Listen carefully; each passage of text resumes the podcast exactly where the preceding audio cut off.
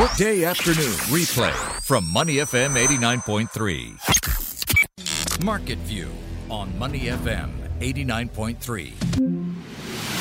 Good afternoon and welcome to Market View on Money FM 89.3. I'm Claressa Monteiro, joined on this Monday afternoon, as I always am, by JP Ong, and today as well, Ven Sreenivasan, executive editor of News. Now, it has been a very busy news period for us since last week. It was non stop news coming out and updates and what have you.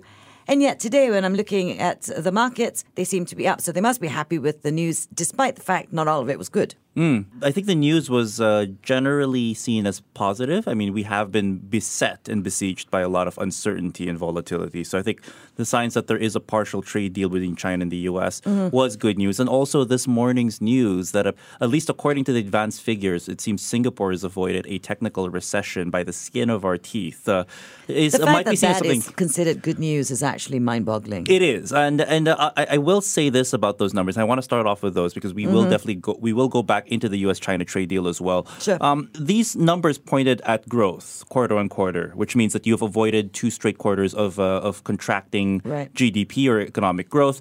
But nevertheless, they didn't meet expectations. So mm-hmm. if you mm-hmm. look at the year on year figure of 0.1%, that was below what economists pulled by Bloomberg were expecting of 0.2% growth. Sure. Quarter on quarter, we did grow by 0.6%. So there, that is us in the green. Yes, we've avoided that technical recession, but actually economists were expecting a 1.2% quarter on quarter growth. So on one hand, we've avoided these uh, potential technical recession, at least according to the advanced figures. So that's the other thing too. These are advanced GDP figures. We're going to get the final print sometime, I believe, next month.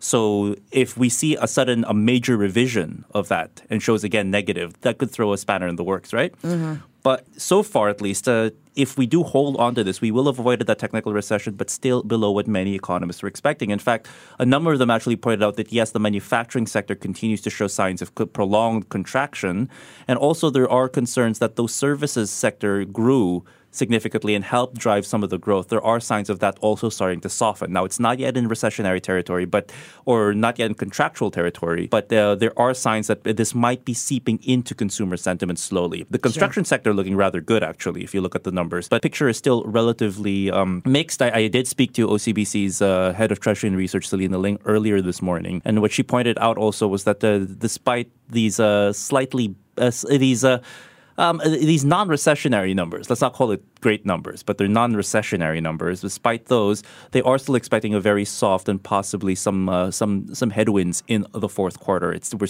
basically saying that yeah, we have avoided that recession, but we're still not out of the woods. But I think this is enough to at least tell the markets that there is that, that at least this issue of a recessionary cloud, it's not weighing on sentiment as much as others. Okay, then I mean we take these numbers, we take the fact that retrenchments have been announced by some major players. How do we put them together, and what do we get out of it? Okay, I mean it's. I mean we can all get very technical about whether we are in a technical recession or not in a technical recession, but sentiment matters. Mm-hmm. You know, business sentiment matters, and business sentiment ultimately filters down to jobs. Whether businesses expand, whether they they uh, recruit, whether they lay off, whether they, you know, whatever happened. In Singapore, the most impo- single most important things that people look for is job creation mm-hmm. and employment, uh, you know, situation, unemployment rate. Right. Right now, job creation has slowed down quite significantly in sure. the last couple of months.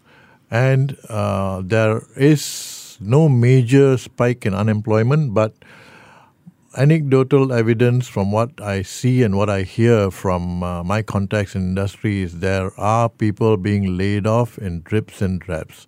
So the rolling two, recession, so they don't have to yes, report it. Yes, there are no major like mm-hmm. hundred people being laid off. Right. It's like one or two people suddenly disappear this week, another one or two in a couple of weeks. That kind of thing is happening in the banks. Mm-hmm. Everybody knows about it. Nobody speaks about it. So I mean, so what we have to do is watch this space very carefully. Jobs, jobs, and jobs. Right.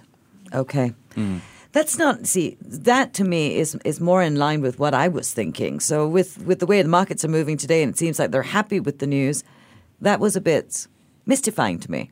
Well, whether they were happy by the news. they they must have been happy by the news because the STI is up. Yes, I mean, I think they're happy or they're a little more relieved. I think they're getting some more breathing room to actually move higher. I think this might also be down to the U.S.-China trade deal. Of course, mm-hmm. it's a partial deal, and uh, and uh, some investors actually, in fact, uh, I believe that Damien Loh is the CIO for Ensemble Capital here in Singapore. Spoke to Bloomberg re- er- earlier today and said that before we move any further, and this is why you're not seeing these big jumps up moment, they said that we have to look for some tangible agreements and some more details for it to sustain the rally. Because as we know, this has been very limited to just currency agreements right now, intellectual property rights, and also uh, some agreements on intellectual property and also what they say is a, is a resumed increase in agricultural purchases from China. Now, U.S. President Donald Trump, in a tweet, did say that they have more than doubled it already and that China is not waiting for the actual signing or ratification of the agreement. And he says that it's actually gone up. Uh, whether it's gone up to 50 billion as he says it has, or more than 50 billion, that's up for debate because this is the president's,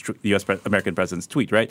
Nevertheless, it seems that China, is, did, before they came to the agreement, uh, actually said that, look, we're willing to buy more soybean, we're willing to buy more pork, we're Yep. willing to buy more of these agricultural goods. So it's it's uh, if if it's 40 billion, 50 billion, regardless, it's it's expected that China is going to be ratcheting up those purchases. But until we mm-hmm. see some more of these details, then perhaps these gains will be still measured and still a bit more cautious moving forward. All right. So, how much of this sentiment do you think is driven by the fact the Monetary Authority of Singapore slightly reduced the rates of appreciation of the Singapore dollar nominal effective exchange Okay. rate policy band? Wow, I actually got that out. Yeah, I mean, I'm glad, I'm glad, you, I'm glad, I'm glad you had that written down, right? But um, okay, so here's something that's very interesting about the uh, central bank here in Singapore, and I find it's very unique when you look at how other central banks set policy versus us. Instead of looking at where you set the rate, the Monetary Authority of Singapore does not do that. They do adjust the currency, but they do it in three different ways. There are three levers. One, you either adjust the slope of the currency of appreciation, as you mentioned. You either widen or tighten the band at which it, it, it can move, or you move the midpoint at which that band is set. So Right. if they do more than one, it's seen as more aggressive easing. This time around, people were expecting some significant easing from the MAS, but Sure. they didn't. Um, um, they did provide some easing, but not that much. They only adjusted the slope. So this was actually seen as a bit of a um, by some currency analysts as well. It's a slightly, it's not as dovish a move or not as uh, loose a move as they were expecting from the MAS. And actually, we saw the Singapore dollar appreciate just a touch in today's session. You couple that also with the fact that you have some progress on U.S.-China trade talks, and whenever you see some progress on that on that front, you see risk on sentiment, and that sometimes leads to a weakening of the U.S. dollar, as we've seen. Also, China, the Chinese yuan has weakened a touch against the the Japanese, uh, and uh, I mean, sorry, the Chinese yuan has weakened a touch against it.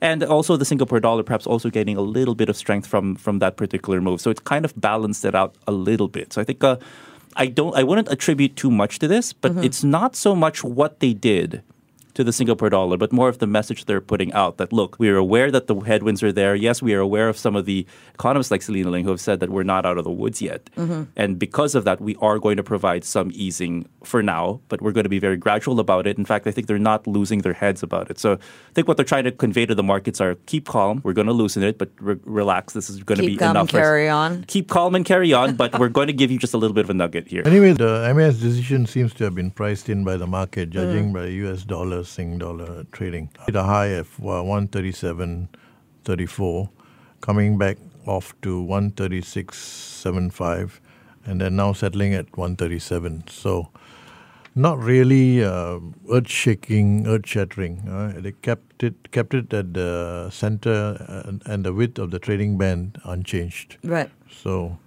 there you go. But we don't really usually expect big moves from our central bank. No, I mean, at the end of the day, a lot of the time, Singapore, the financial markets here mm-hmm. react more to what's happening offshore in Right. the US mm-hmm. and China and stuff like that. Coming back to, you know, the Chinese media this morning didn't even refer to the trade deal as a deal. They just mentioned it as an agreement because from the Chinese side, they are buying what they need. They need hogs, they need soybean, they need some agricultural products, right? And then they gave some vague statements about currency and intellectual property. Right. Nothing has been inked. And even if it's inked with President Trump, you don't know how valuable that uh, signing really is. You know, so things are still up the uh, up in the air. But uh, let's see. In November, uh, I think uh, what uh, uh, President Xi and President Trump will meet, and they are supposed to sign on to this deal and then start negotiations or other preliminary talks for the second phase. So it'll all depend on how we progress from here. Yeah, that'll be on the sidelines of the APEC meeting. in APEC Chile meeting in. Chile, And yeah. there's still the tax tariffs to, to they haven't what is the definitive thing with the tariffs between the Chinese and the, the Americans? Well, for now, they're suspending or putting it on ice at the moment. Okay. The next round of tariffs. So that $250 billion worth of Chinese goods, where you're going to see the tariffs go from, I believe, is it 15% or 10% to mm-hmm. 25%? percent mm-hmm. That's going to be put on ice for the moment. And this is why I think. but the- is the- there a date when it will come back into play or come back into discussion? I think the next milestone will probably be December, December, because there was another scheduled round of tariffs. So if the talks break down, for instance, in November, I mean, this is me just looking, speculating at the moment, moving forward as an amateur armchair economist. I do, I only have a bachelor's, not a master's, so be careful what I say, folks. Um, there is a possibility that come December, if talks break down, maybe there is possibility we're going we're gonna we're gonna go ahead with the December round, and you know what? That round that we put on ice, we're gonna put that up, and we're gonna double down on things come December. Now the pressure on Trump also is that they might delay that because December is uh, December's during December's holiday season as well. So It is generally people start to buy. Yes, at least in the we- yes, and uh, and generally they want to suspend some of these tariffs so that uh, the price of goods that you're purchasing for the holiday season come online. So around November, usually they do that purchasing by November, but in December also, it's not a great time to be ratcheting up issues, especially during the holiday season in the U.S. at Unless least. you want to ruin Christmas. Unless you want to ruin Christmas, so, and, uh, and Trump has ruined a few things, you know, here and there, right, in terms of sentiment. But um, there's that way against a potential levying of tariffs come December. But again, very unpredictable. We could see a doubling down. Basically, all but uh, basically the scenarios are well, not endless, but there's a number of scenarios that point to the downside should talks break down. So a lot of things depending, uh, the, a lot of things riding on the next meeting time he and Xi meet on Oh, Chile. I think there'll be a lot of tweets between now and the next there's that as well, right? Yeah. Yeah, so December 15 will be the next planned uh, imposition of taxes on Chinese goods, just in time for Christmas. Yeah. Indeed. All right, so we've got more news coming out this week, don't we? Um, uh, take your pick. I mean, uh, today we just got actually before we go on to the uh, um, to the rest of the week, we also want to inform our listeners that China just released their trade figures. Not very good numbers for September, but again, this these these trade numbers happening under the cloud of that heightened China U.S. China trade tensions. Right. Will it start to alleviate moving forward if this uh, suspension of the tariffs holds hold hold holds place at least is is a big question. At the end of this week, uh, we're going to be doing a bit of a role reversal with China. We're going to be releasing our non-oil export numbers, and China will be releasing their third quarter GDP numbers. So we'll Right. get more color between that time, and also. Uh, between that, um, earning season really picks up. So the U.S. the num- the banks are going to kick things off for the for, for the U.S. I believe the first one of the banks is going to be J.P. Morgan tomorrow mor- um, on Tuesday morning. Whereas here in Singapore, we've got three STI members starting to kick things off also. Yeah, you got SPH, you got Keppel, and you got uh, Mapletree Commercial Mapletree Trust Commercial also. So Trust. Maple Tree Commercial Trust will come, will be at the start, will kick things off on Wednesday. The new kid basically gets Right. to go first. Hey, rookie, you're up.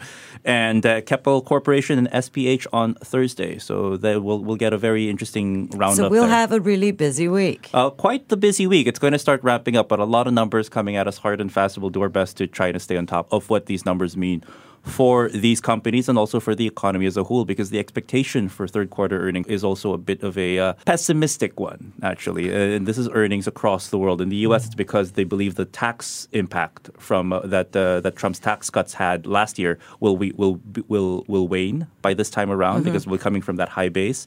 Whereas here in Singapore, while you're seeing a lot of these pressures on the economy, they're feeling they, the the worry is that this might bleed into earnings. But as a number of strategists have told us at the moment, earnings probably don't matter as much as clarity on this U.S.-China trade war at the moment. Right. So, For SPH, it's full year results, so it's your bonus that's on the line. Oh, Ben, you had to remind me about that.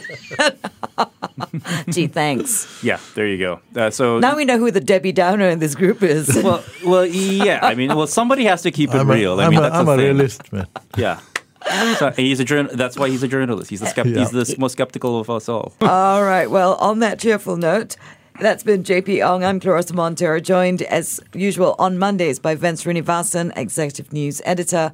on Market Wrap on Money FM 89.3. Before acting on the information on Money FM, please consider if it's suitable for your own investment objectives, financial situation, and risk tolerance. To listen to more great interviews, download our podcasts at moneyfm893.sg or download the SPH radio app available on Google Play or the App Store.